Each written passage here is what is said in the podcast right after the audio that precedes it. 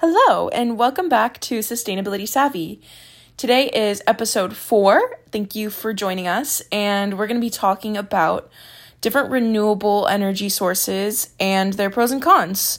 Um, pretty simple, but I want to give you an overview of different kinds of renewable energy sources, um, a little bit about how they work, and they all sort of have their own pros and cons, so we'll go through that as well.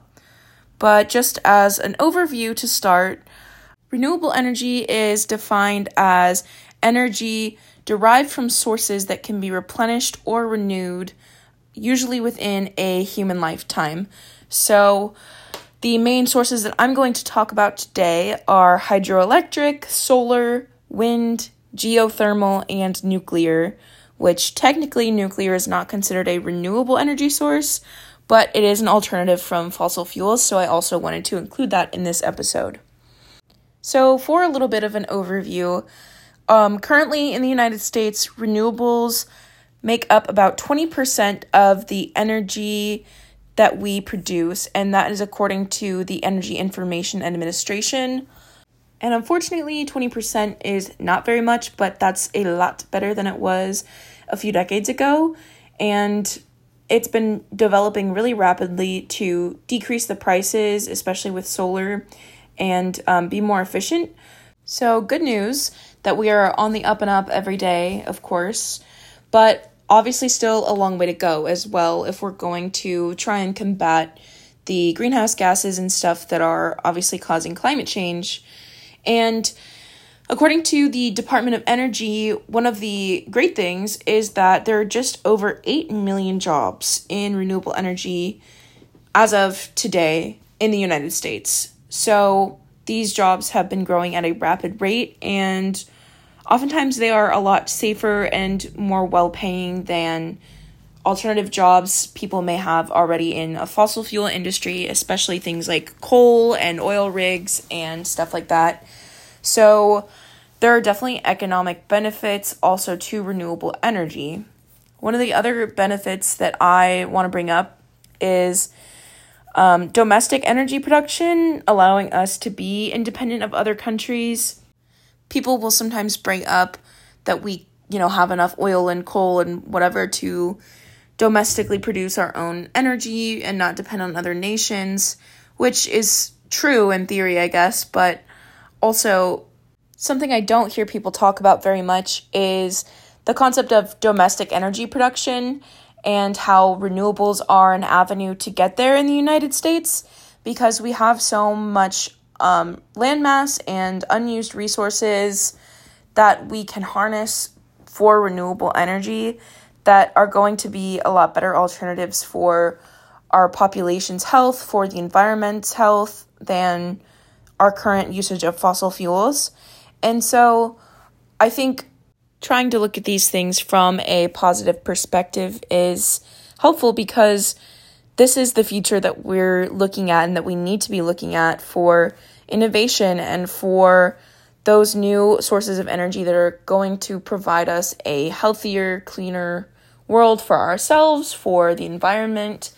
And it's at this point not a want, not a hope, it's a need. We have to start doing these things and it's definitely it's going to require upfront investment from either from the private sector from the government and all of those things working together to do this from policymakers of course which unfortunately uh, in my opinion have been lagging quite behind in a lot of the environmental policies.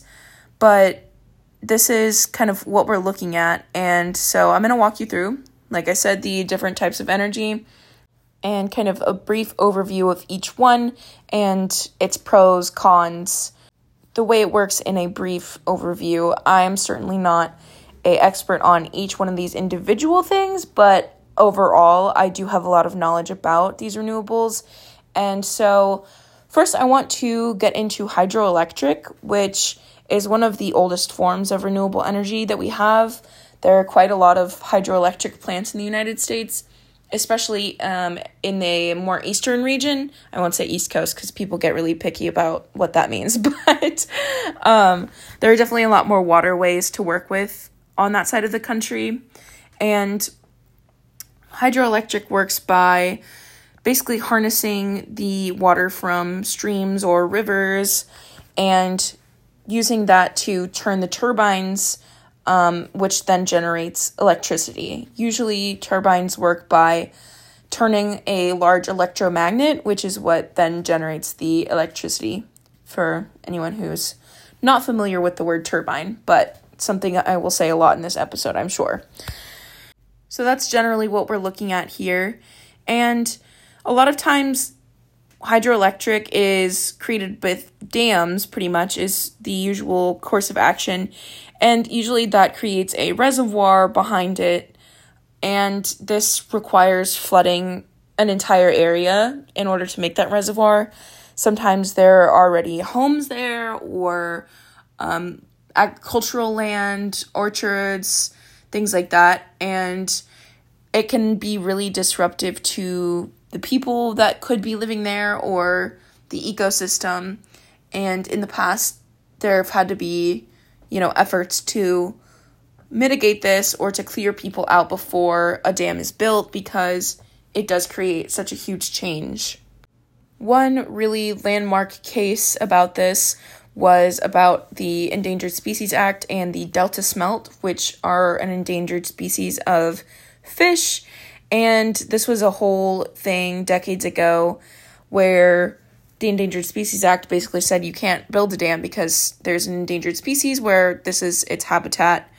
But people were really pushing for the dam because they needed the power. Um, so much had already been invested in it, and the dam eventually got built, and it unfortunately kind of weakened the Endangered Species Act, but this is something that we see a lot with being harmful to fish and aquatic life in the area.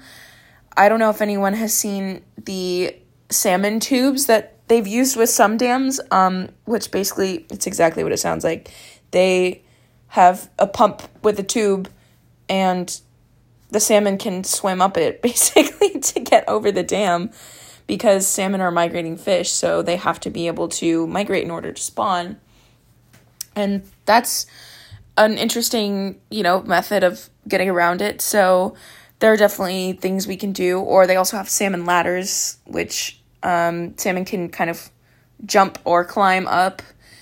It's kind of like a big ramp with a bunch of water flowing down it that they can swim up and that's another possible method to help with these um, fish and other aquatic life not getting as disrupted by power plants like this, but we're not really seeing as much hydroelectric energy anymore. There's a lot of focus on wind and heavily, heavily on solar.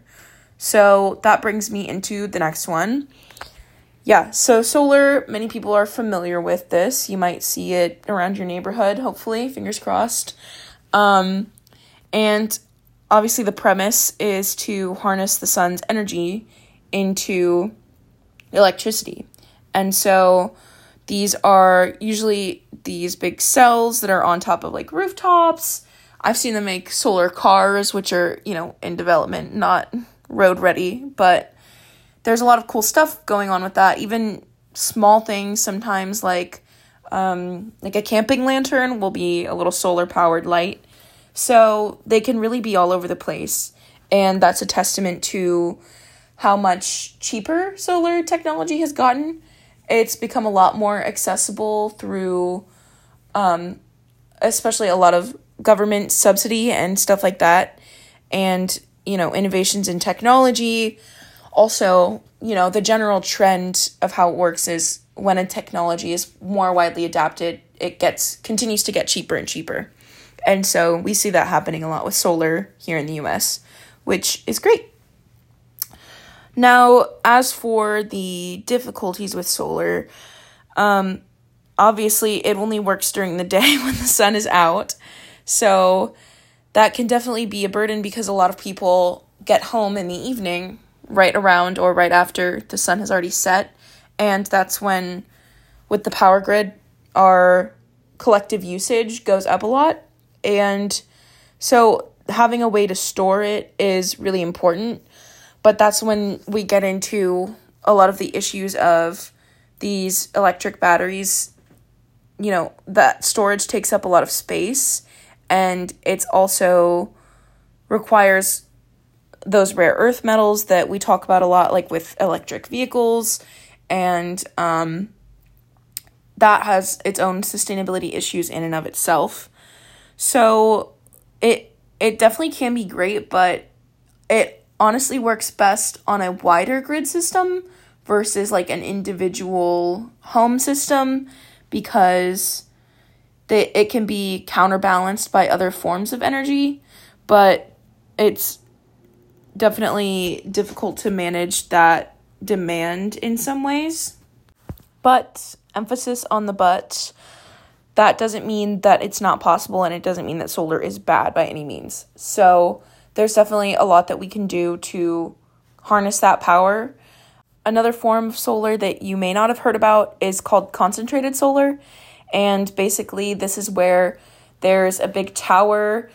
And the way it works is basically by taking these mirrors that will be powered usually by some sort of computer that point specifically to concentrate the sun's rays right into the large tower. And there are receivers that heat up really, really hot from all the concentrated power, and then they create steam, which turns turbines, um, and that generates electricity. So it's a similar concept, but it's done on um, a large scale, usually out in remote areas like deserts and things. Um, I live in LA and driving out to Palm Springs, I've seen them. So they're definitely around. And it's estimated that they could provide up to a quarter of the world's energy needs by 2050, which is really exciting. So, this is definitely something that can be harnessed a, a lot for developing countries as well, which is something that we're going to have to look at as a global community because developing nations need to improve their quality of life, improve their economy, just as the United States and a lot of Western European countries and stuff did when we industrialized. That was all, a lot of it done in earlier centuries where we didn't, in some ways, have to worry about that because nobody knew what climate change was yet or any of that. But there are now so many people on the earth that we're going to have to invest in these developing countries and their needs as they are continuing to do that and help to contribute these renewable technologies and stuff that are going to be less harmful to the planet that we all obviously share. And that's something that we can look to. So, turning a new chapter, we're also going to talk about wind and this is probably the most straightforward it can get.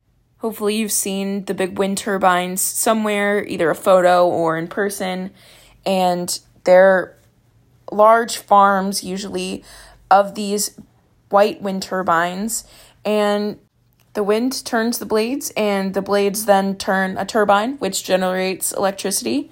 So, that's about as simple of an explanation as it could possibly get.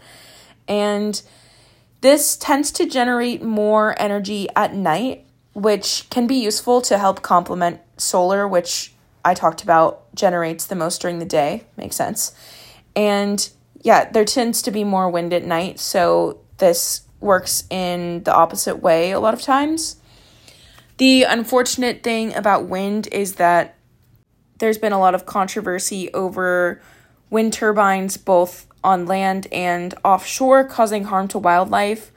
Now, when we're talking about offshore, there are large organisms like whales and things that can run into these giant turbines that are, you know, the columns going into the water, which is unfortunate, obviously, because that's, you know, one of the main reasons that we are switching to renewables is to be more environmentally friendly. Um, and also, one of the other ones that's a concern is definitely birds getting um, hit by the giant blades from the turbines. Um, and so it's definitely something to be conscious of when people are developing these technologies and where to place them. That's something that has to largely come into consideration. And it's also unfortunate that some of these things are experimental in a way, and I think a lot of people don't necessarily think about that fact because, you know, it's like if there's any crack or flaw in these technologies, people will be quick to dismiss them sometimes. But it's the best thing we have right now. Unfortunately, we can't continue to go the same way that we're going with fossil fuels. And by far, by m- millions of yards of feet, they fossil fuels are much worse for the environment and for our health than any of these technologies are at least at this current point, and I only anticipate them continuing to get better and get more efficient.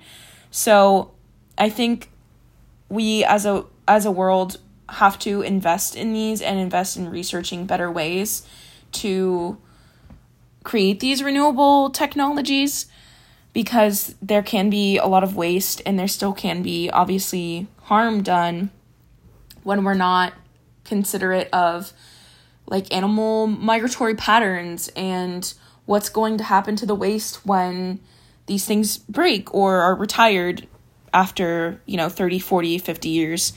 So there are definitely things that have to be thought about and have to be reconciled in the future, but it doesn't also mean that we can't take action now and at least take steps to be better and use better technology and move away from fossil fuels in the ways that we can right now versus waiting for the day for some perfect miracle technology to come along and save us all, which is not going to happen. We have to do what we can now, and that's all we can do, and keep pushing forward and searching for new and better ways to continue moving forward. So, one of the other ones that I want to talk about now is geothermal. And this is one that is not as well known, especially in the US, but a country that's very famous for using a lot of this power is Iceland. And basically, geothermal, um, geo is means earth, and thermal is heat, of course. So, using the heat from the earth's crust to heat up water, which then the steam turns a turbine as well. So, kind of like the concentrated solar, both using steam to turn a turbine. The main reason we don't have many of these in the United States is because they are dependent usually on hotspots in the earth, which is usually a place where the earth's crust is pretty thin, and so that heat is kind of rising up. Almost if you think of like a volcano, but um, kind of under the surface. Like it hasn't popped up into a volcano yet, but it's kind of just right under there. And so Iceland has a lot of these geothermal hotspots, so they are able to harness this power to provide a lot of renewable energy for themselves, which is super cool. And this also requires drilling into the earth quite a ways down in some cases, and so that can definitely be a barrier and a large expense to creating these types of plants. So there's a reason we don't really see a ton of them in the United States. We just don't really have the necessary components from our natural environment to make that possible. Finally, switching over to another sort of topic, I want to talk about nuclear. This part might be a little bit longer because nuclear is definitely a heated topic among environmentalists in some ways, and it can be really controversial. But as of right now in the US, a lot of nuclear plants are being retired or going to be retired in the next few decades. And in my personal opinion, I find this unfortunate. Um, I know there's a lot of people out there who are scared of nuclear power, and that is so understandable given the events of Chernobyl, of Seven Mile Island in the US, and a lot of that happened during kind of the boomer generation eras, and so that's kind of tainted a lot of the public perception of nuclear power, which is completely fair. But given these things, I also would like to mention how there have been zero deaths for employees of nuclear plants in the United States, and it's actually one of the safest jobs to have because it is so, so highly managed and highly locked down, and there's such a focus on every step being correct and safety because of the nature of nuclear reactions. So, in a lot of ways, it definitely can actually be safer than what people think it is. But when things go wrong, they do evidently go very wrong a lot of the time. And so we have to be conscious of that in the future if it comes to building new nuclear plants, especially when it comes to location, because more remote locations are going to be ultimately safer for the human population. And that's something to consider when we're looking at the future of our energy. Um, another huge benefit of nuclear energy is that it is extremely efficient and it provides a lot, a lot, a lot of power for extremely little um, material. Basically, the way that it works is nuclear fission, which means that they're dividing a molecule and they use uranium for this. And that creates a chain reaction with a massive amount of heat and energy. Uranium is generally a pretty plentiful resource on the Earth it does have to be mined, unfortunately, so that is a downside of nuclear, but it only takes a very, very small amount to produce these reactions. And so when people are talking about nuclear waste, it's absolutely a problem that we will have to address in the future, even as nuclear currently is being phased out in a lot of ways. There's still that waste left over from, you know, even decades ago and that continues to degenerate into radioactive material. And the question is, what do we do with that? So, um, there have been a lot of debates in the US about trying to find places to bury it and things like that. And unfortunately, that's the main kind of barrier with nuclear energy, and that's the main environmental concern as well, which 100% I acknowledge, and that makes complete sense. Um, however, it's one of the lowest emissions and most efficient forms of energy, even among renewables. And the power plants are extremely expensive to build, but nuclear is something that can be produced around the clock. It doesn't matter if it's night or day, rain or shine, the location really, as long as it's away from you know, large population centers, it's a good solution to be able to provide that constant power that we do currently get from fossil fuels. And that is something that has to be taken into consideration in some ways because the way that our current electric grid is in the United States, there are two different types, and one is called direct current, which is DC, and one is called alternating current, known as AC. And basically, the whole US, for the most part, is on direct current because our grid system is really old and it was developed to work from, you know, a main center, a power plant, utility, going out to all the furthest places, to your homes, to your places of work, farms, all of that, and basically forming a big web. But now with things like solar and these other forms of energy, there has to be a form of back and forth because it, if you have an excess of wind or solar at one point, then you can pass that back into the grid from your home to another place that maybe needs it. And a lot of the efficiency of these renewables depends on being able to pass that energy back and forth. And so that's why so many people have had to look at solutions like battery storage because we currently don't have a system that works that way. And our energy grid definitely is sorely in need of an update in the US. And so that's a big, big infrastructure ask, of course. But looking forward and where we want to be in the US with our energy production, that's something that policymakers and the government are going to have to take into consideration when looking at these projects because they can't really just be brushed off. It's something that's going to have to happen. I mean, the US was electrified for the most part in, you know, the 19th century, early early 20th century. And so all of that infrastructure, most of it is 100 years old at least. So we're going to have to replace a lot of these things no matter what. And so now it's just looking at how we're going to do that and possibly implementing alternating current rather than direct current, which is what we use right now. As you can tell, none of these technologies are a perfect solution, but they are kind of what we have in the toolkit right now. And that's what we have to look at currently and see how we can develop these things, how we can change them to make them better, while also acknowledging that we have to do something right now. I do want to throw in a quick little tidbit about a couple of other types of fuels that are kind of on the up and developing.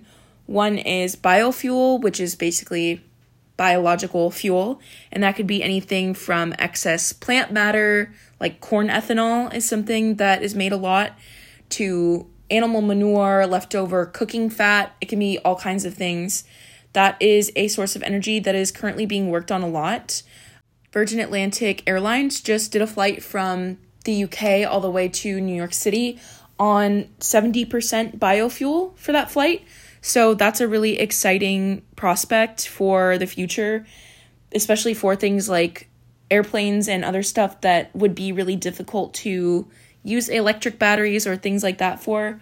So biofuel is not zero emissions or anything, but it's basically carbon neutral because, you know, if you're growing something or using a waste product and then burning that, it's equaling out to whatever the carbon was that was stored. And so as you continue to grow more corn for things like the corn ethanol, then that's soaking up the carbon that is then burned by using the fuel. So it's a net zero effect. There are also developments in things like wave energy, though it's not very large scale um, at this point in time. There are thousands of new ideas happening every day, new patents that are being made in the US Patent Office for different types of renewable energies or different ways of harnessing the ones that I already talked about.